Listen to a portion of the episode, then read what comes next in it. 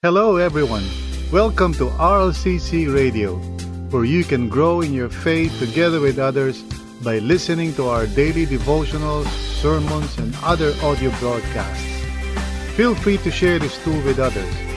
Also, join us every day as we explore God's truth together. Let's dive in.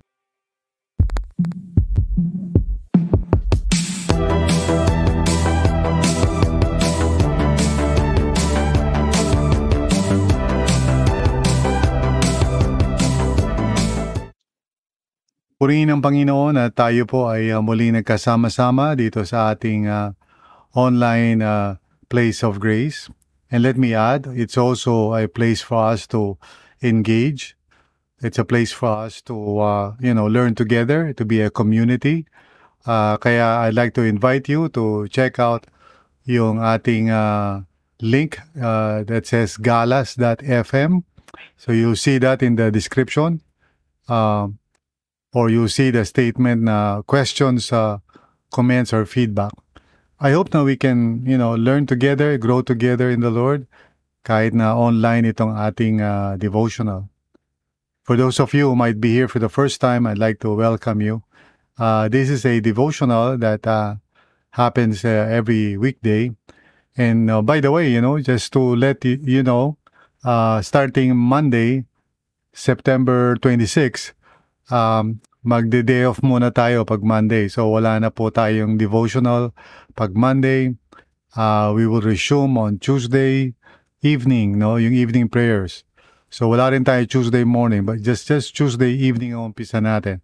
And then we'll just proceed from there until Friday. So um, I'm sorry if this might be uh, parang something disappointing, but I need to really have a full day rest pag Monday.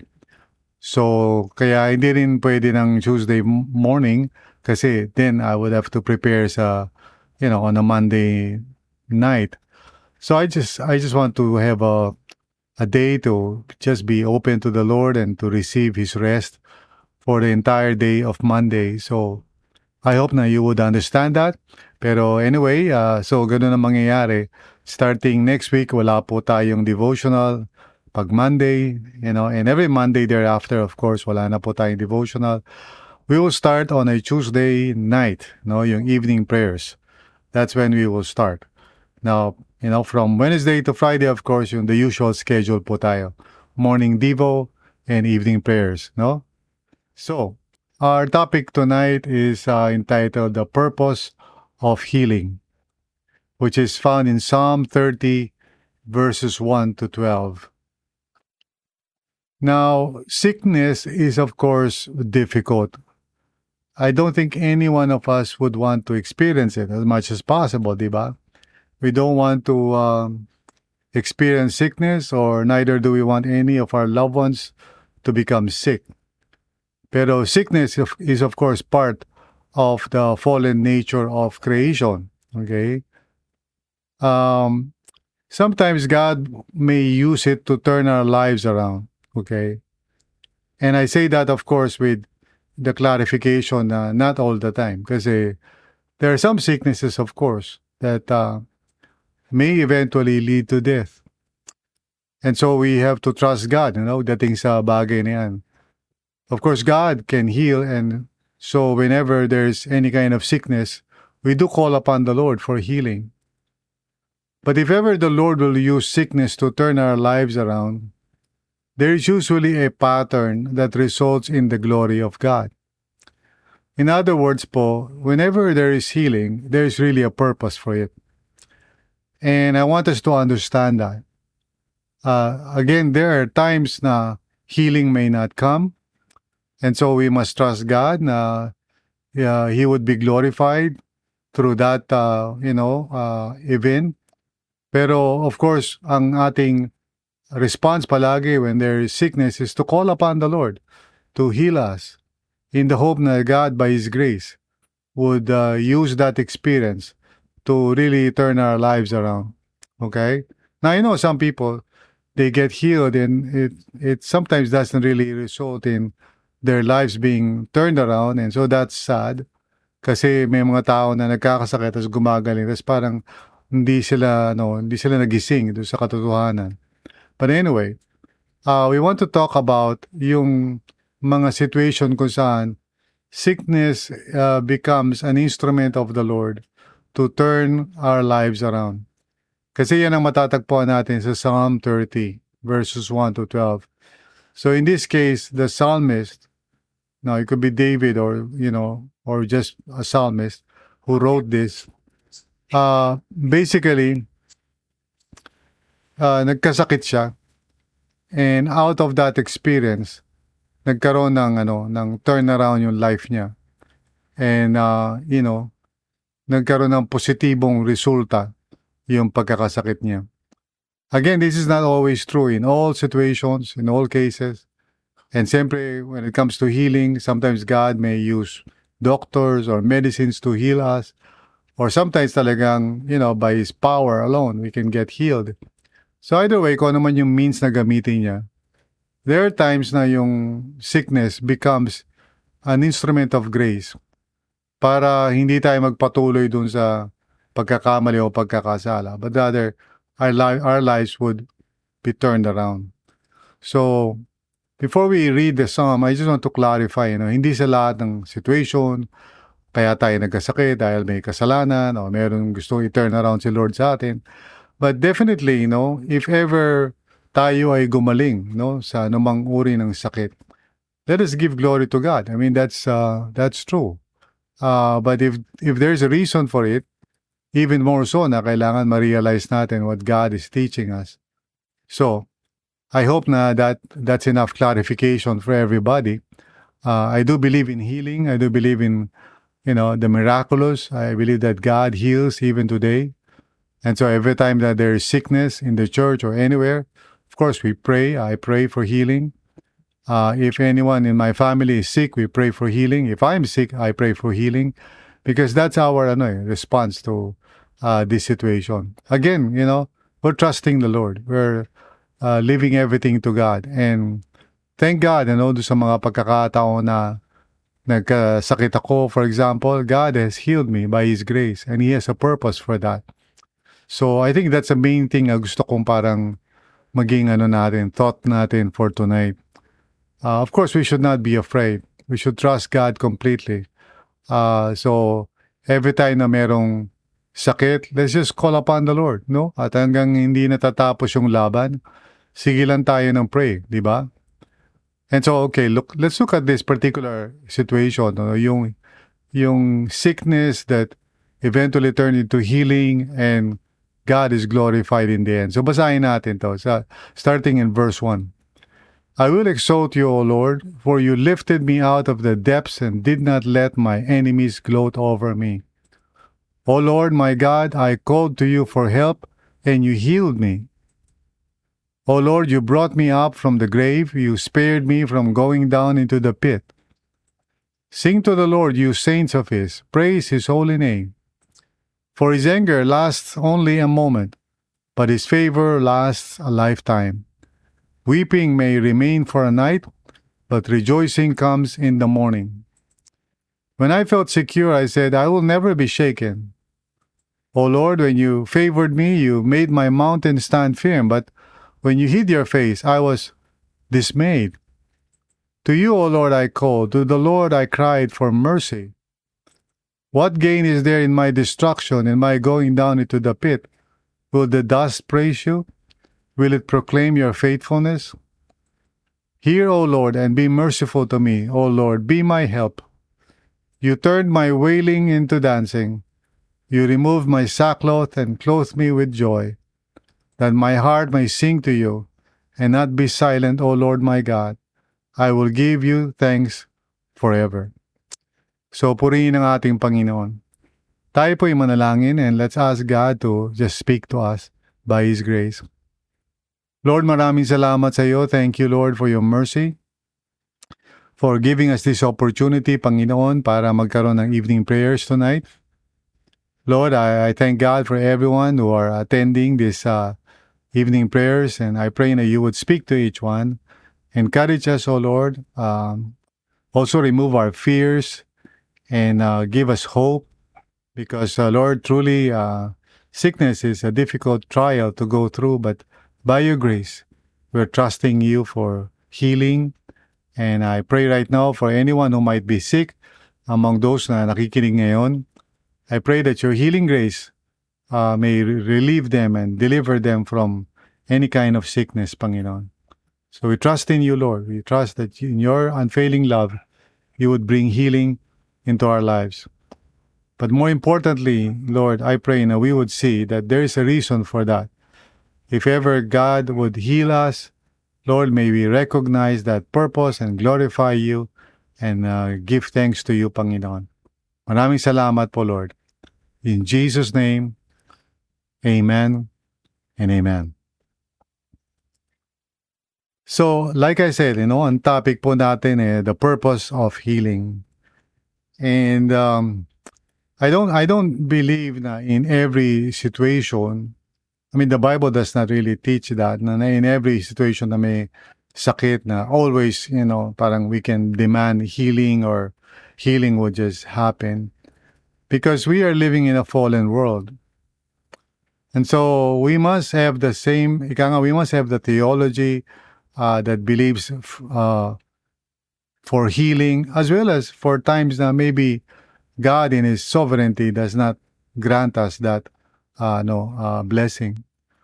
Pero like I said, you know, uh, we must always believe in healing as our first, ika nga, um, response, you know, to ask God for healing. Of course, we don't we don't say na Lord sige, you know, kung, kung may sakit tayo di Ayan, tuloy-tuloy na. Hindi naman ganun, you know. We, we believe God for healing.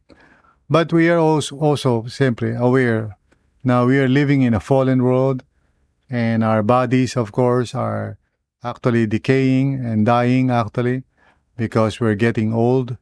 So we just put our hope in the Lord, okay? We just put our hope in God and at the same time, pag uh, may sakit tayo, lagi, of course, we will call upon the Lord have mercy on us, heal us. So ngayon, we want to talk about how, how is God glorified, you know, through healing. So praise God na maraming pagkakataon na God brings healing. But what is important now, of course, is not to fail to see na may dahilan yun. Bakit tayo uh, hinil ni Lord, you know? Huwag lang natin i-take for granted yun. And we, we should not just simply say, thank you, Lord. But rather, let's really reflect upon it, no? Para sa ganun yung healing natin would not be wasted. So again, thanks be to God for His healing grace. I, I've seen wonderful healing uh, experiences, you know, in my lifetime. Maraming tao ang pinagaling na ng Panginoon. Thanks be to God.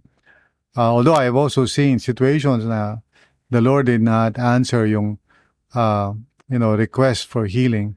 But He is sovereign, so we put our trust and hope in Him. And maybe someday we can uh, ask God why, you know. Pero for now, uh, we just trust the Lord. Pag may karamdaman, we pray for healing.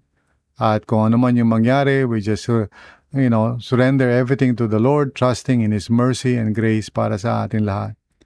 So we live by faith, in other words.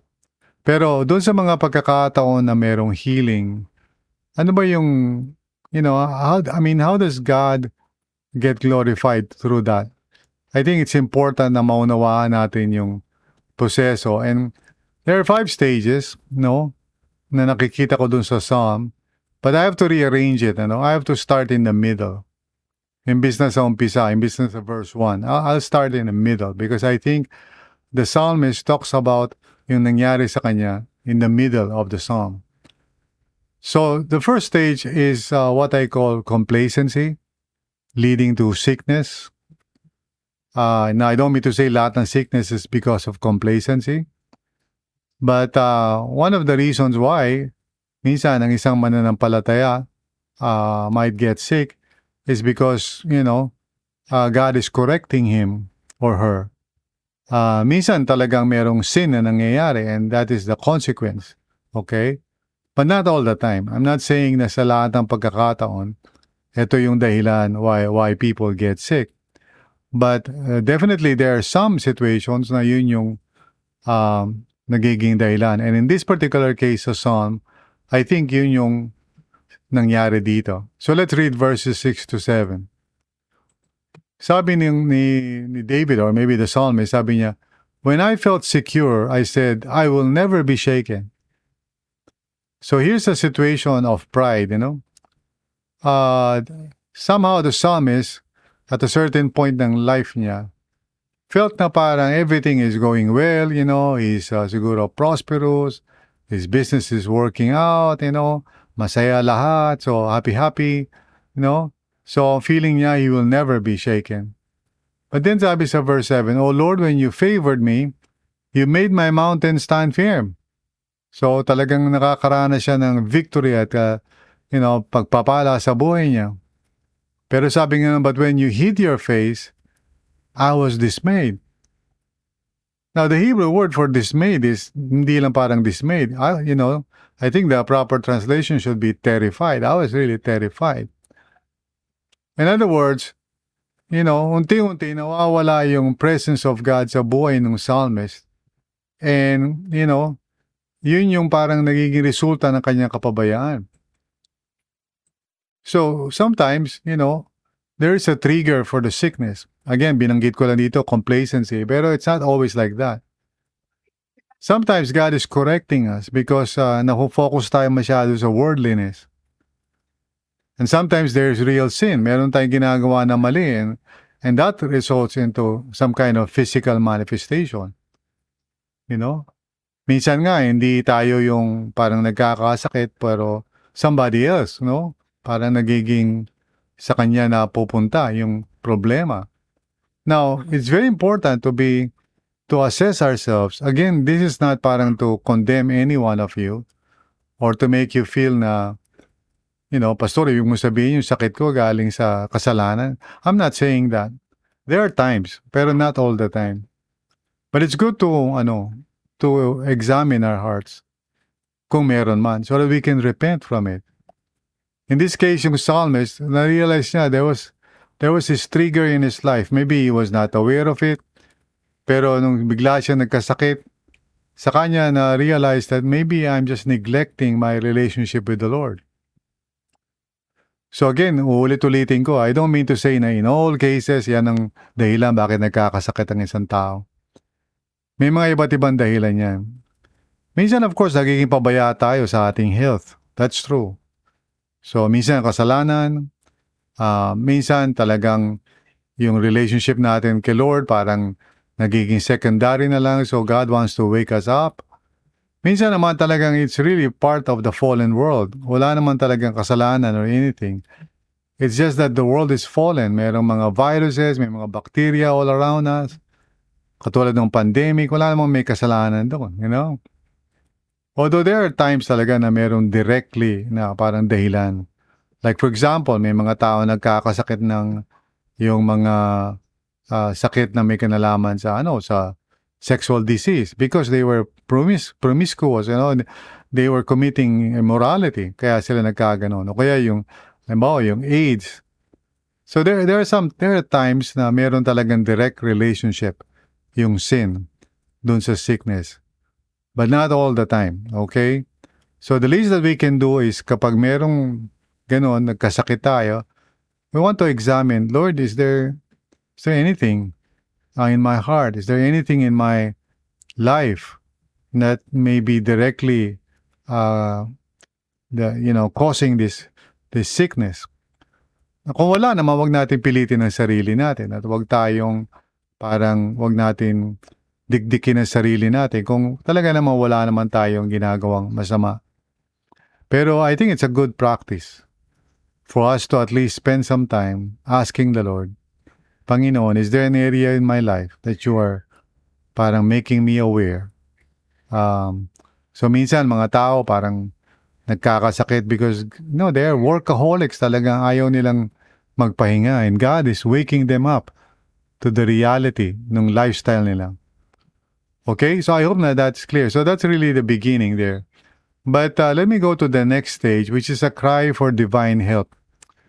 Now again, I'm not I'm not uh, looking into the psalm from the start, but I'm looking from the middle, moving forward, okay? So verse 8 and 10, you know, a cry for divine help. That's the next stage. Sabi sa, you know, verse 8 hanggang 10, you know, To you, O Lord, I called. To the Lord I cried for mercy. Okay? So the psalmist cried, you know, he was at a point ng life niya na parang he felt very vulnerable. He felt na, siguro na-realize niya yung mortality niya, that he can die. So he cried out to God. Usually pag tayo ay nagkakasakit, that's when we, begin to realize hindi natin kontrolado ang buhay natin o ang mundo. That's when we really become vulnerable. Kaya nga maraming tao pa nagkakasakit, they are really very open to God. They cry out to the Lord. Because, you know, pag wala kang sakit, parang feeling mo invisible ka. Invincible ka pala rather. Pero, you know, pag nagkasakit ka, suddenly you realize no no money, no wealth can ever save you. No, it's just the Lord. Now, sabi ni ng, ng psalmist, verse 9, What gain is there in my destruction, in my going down into the pit? Na yung pit, of course, is ano, kamatayan yun, no? Will the dust praise you? No. Will it proclaim your faithfulness? In other words, he's crying out to God, saying in effect, na Lord, if I die, you know, uh, how can I uh, praise you and worship you for your faithfulness? And then he ends in verse 10, sabi niya, Hear, O Lord, and be merciful to me. O Lord, be my help. So this is a cry for divine help. Now, praise God for people na nare-realize nila kailangan nila si Lord pag sila ay nagkakasakit.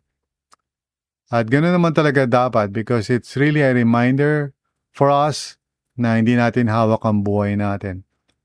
And so whenever we get sick, we should pray and cry out to the Lord. Unfortunately, hindi rin naman ganun lagi nangyayari.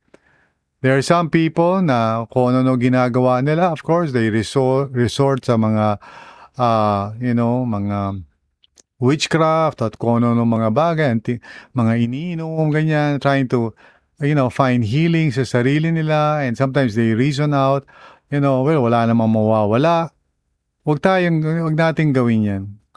Kung tayo po ay may sakit, huwag po tayong, ano, uh, halimbawa, lalapit sa albularyo o yung mga faith healer. Huwag po tayong pupunta doon. That's wrong. Lalong mapapahamak tayo dyan. Let's cry out to God. Let's call upon the Lord. You know, let's pray. Hingin natin ang tulong ng mga kapatiran to pray for us. Pero wag tayo mag-resort resort, resort you know, sa mga mga maling gawain. Mas lalo lang lalala yung sitwasyon natin. I remember years ago, merong ganyan akong na-encounter na nagkaroon ng uh, uh, sickness sa skin. And I prayed for the person and gumaling siya pero the next few days bumalik yung yung ano yung sickness. And ang ginawa ng mga pamilya dinala siya sa albularyo. And because of that namatay yung tao. So i think it, it, this is something this is something na kailangan natin pag-isipan maigi. You know uh, kung tayo ay nagkasakit lalo lalo na if uh, it, if God is using it as a way to wake us up again hindi naman sa lahat ng pagkakataon ganun ang dahilan But we, we should come to God and ask God for healing rather than, ano, I, of course, I don't mean to say na di tayo papatingin sa doktor. There's nothing wrong with a doctor, hindi yan against faith. We can go to a doctor, though iba-iba rin naman ang mga doktor at siyempre tao lang din naman yan. Uh, may mga doktor na up-to-date na nag-aaral. May mga doktor na medyo tamad, di nag-aaral. So yung mga alam nila ay yung mga dati pang mga natutunan nila sa sa eskwelahan. So, hindi naman sila parang, you know, uh, mga doktor, hindi naman sila parang perfect, di ba? But we can consult doctors, di ba? Huwag natin isipin na it's against faith. And we should face the the reality kung may sinasabi sa atin na, oh, ito, tumaas yung ganyan, tumaas yung ganito. Maging realistic tayo. Uh, but in many cases, you know, what we need to do is ask God for help. Even if, you know, we, we are going to the doctor, ganyan-ganyan, Ako, when I got sick, of course, um, last month, uh, I really call upon the Lord to heal me. No, may, may mga doktor na parang bibigyan ka ng discouraging na prognosis, ah, wala ka ng pag-asa, ganyan ka na habang buhay. And so I actually looked for a doctor who believed na sa pamagitan ng lifestyle change and discipline, I can reverse my sickness. And so while praying and trusting God, that's what I did, you know. uh, nag, nag-diet ako and nag-change ako while continuing to pray and ask God for healing. So, yun ang dapat natin gawin, of course. Pero hindi yung mga albularyo, yung mga ganyan, mga faith healer, wag tayong pupunta doon. No, wag tayong gagawa ng mga superstitious na may mga, you know, papatay ng manok o mga ganung bagay. Wasan natin yung ganyang mga bagay. That is not from the Lord. Now, the third stage is healing from God. No, the healing grace of God. You know, and we find this in verse 11 to 12. So, nagumpisa tayo sa verse 6 and we're moving toward the end and then babalik tayo sa umpisa. Okay? But healing from God is found in verse 11 to 12. Sabi nga, you, you turn my wailing into dancing. You removed my sackcloth and clothed me with joy. So there was a time talaga na he was really fasting siguro and asking God, Lord, have mercy upon me, uh, heal me. And God answered his prayer. Sabi sa verse 12, that my heart may sing to you and not be silent. No? Uh, o Lord my God, I will give you thanks forever. So the Lord answered his prayer. Ito yung turnaround na sinasabi natin, di ba? This is the turnaround sa buhay ng isang taong may sakit when God finally answers his prayers. And uh, and so, di ba? The Lord heals. He may heal using direct means, no, without using any doctor or medicine.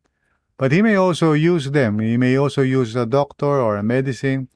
Huwag natin parang i-minimize yung parang, ah, kasi God used a doctor so hindi yan divine healing. No, it's still healing because all healing is from the Lord. Di? All healing is from God. Whether gumamit ng medicine or walang medicine, lahat ng healing is from the Lord. We cannot really be healed unless God intervenes on our behalf.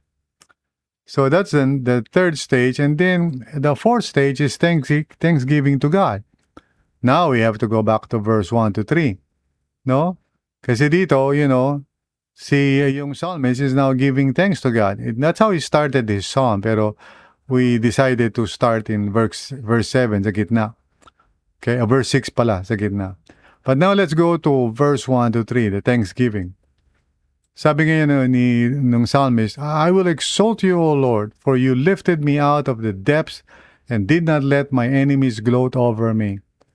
Now maybe he's referring to some people who, because of what he was suffering, parang they were blaming or accusing him uh, dun sa pangyayari. No? Just like the some of the friends of Job, if you, if you remember.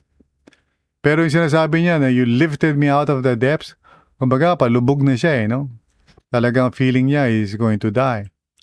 Then in verse 2, sabi niya, O Lord my God, I called to you for help and you healed me. So he ascribed to the Lord yung healing. And I think that's what we must do when we testify, when we tell people.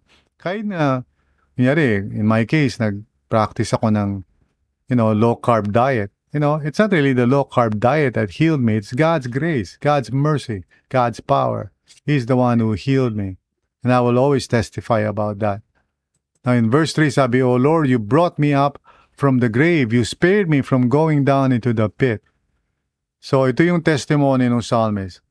Apparently, because of his complacency and, and pride, you know, nagmuntika na siyang mamatay. But the Lord used that as a turning point sa buhay niya. Okay? Because of God's grace, siya ay pinagaling ng Panginoon. And so he's giving thanks to God dahil, you know, God in His mercy answered his prayer. Again, siyempre, di ba? Sino ba naman ang hindi magpapasalamat sa Diyos, di ba? When we are healed. So we must glorify the Lord. Uh, there are times na hindi ganun yung nangyayari.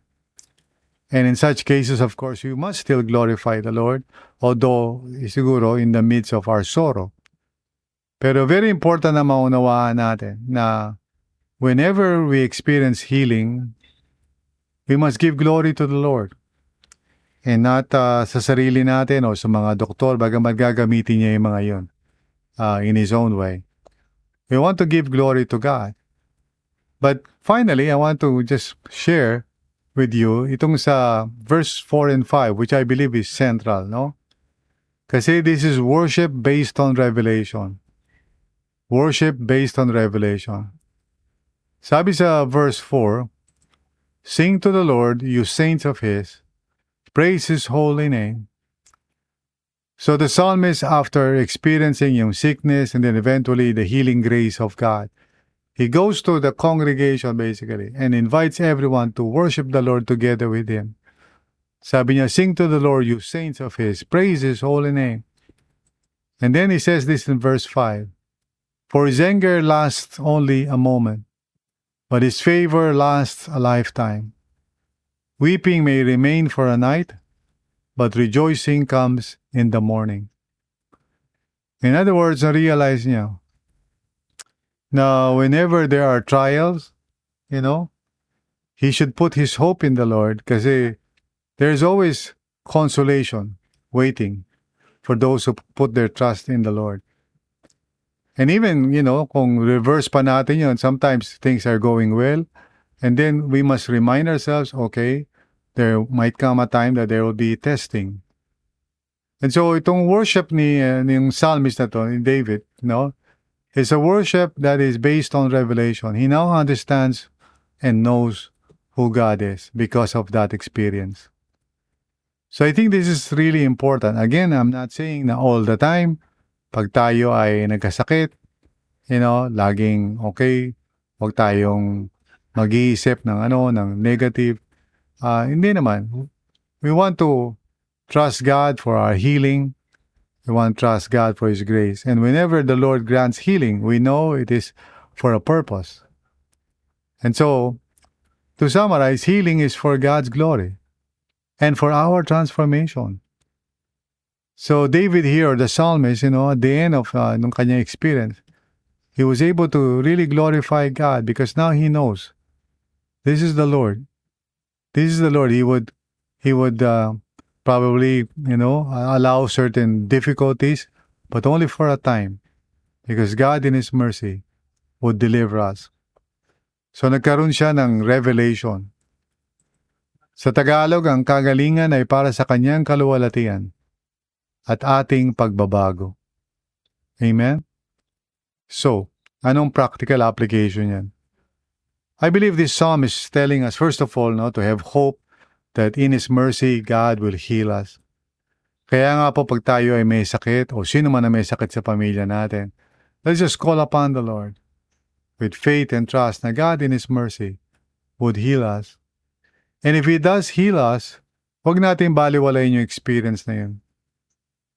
You see, ilagay natin yun sa puso natin as part of our memory to give us hope, to give us courage.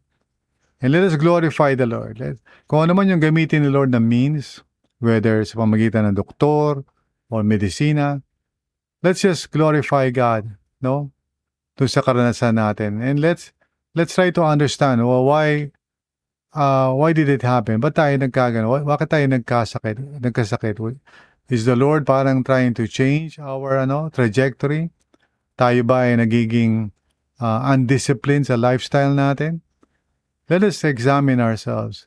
And as we learn and as we open up, you know, to God, God perhaps may reveal more of Himself sa atin. So pag pinagaling tayo ng Panginoon, may purpose yun. That we may serve Him and honor Him and love Him So huwag natin sayangin ang kagalingan. Some people nagkakasakit tapos gumagaling pero balik pa rin sila sa dating gawin. Huwag nating hayaan mangyari yan. Instead, kung tayo man ay nagkasakit at gumaling, you know, let's recommit ourselves to God and say, God, I'm sorry kung naligaw ako ng landas. I'm sorry kung nanlamig ako sa faith ko. I go back to you and I renew my commitment to you, Panginoon. Amen? So, May the Lord heal us. May the Lord heal our loved ones. Uh, may the Lord heal those who are sick among us right now. God is our healer. Let's put our hope in Him. And at the same time, let's just completely trust God. You know, each day of our lives is by faith. And if He allows us to live, then we will continue to serve Him. Ganon dapat ang maging mindset natin, mga kapatid. So, If you have questions and ideas or thoughts uh, concerning this na gusto nyo i-share, again, uh, just look at the description. Uh, siguro we just wait for a little while. Um, makikita nyo merong link doon na nakalagay galas.fm. So check it out. uh, place your comments there kahit later on, no, hindi naman kinakailangan agad-agad. So, we can continue to grow together uh, in God's wisdom. So, let us pray po. Manalangin po tayo. Father, uh, maraming salamat sa iyo for your grace and mercy. Thank you for speaking to us and encouraging us. Salamat, Lord, that you are our healer, our helper. And, our, and in, in our time of need, we can call upon you, Panginoon. You are merciful and kind. And Lord, every time na nakakaranas kami ng healing, either for ourselves or for others, may we always remember na may purpose yun, Panginoon. May we glorify you, serve you even more, trust in you even more, Panginoon, and testify of your goodness and love, Lord, sa lahat ng mga tao. But Lord, at the same time, Lord, alisin mo lahat ng takot namin sa heart namin. You are our God. And each and every day, Panginoon, our life is in your hands. May we learn to live by faith each day, trusting in you, Panginoon, sa inyong sovereignty, sa inyong love. Lord, salamat po. So every time na meron kaming mga uh, nararanasan o nakikita na may sakit, Lord, give us courage and faith to just pray for healing Salamat po, Panginoon. Thank you, Lord, for your mercy. And we would always remember, laging may dahilan ang healing. Thanks be to God. We love you, Lord. In Jesus' name, amen and amen. Thank you for listening to this episode.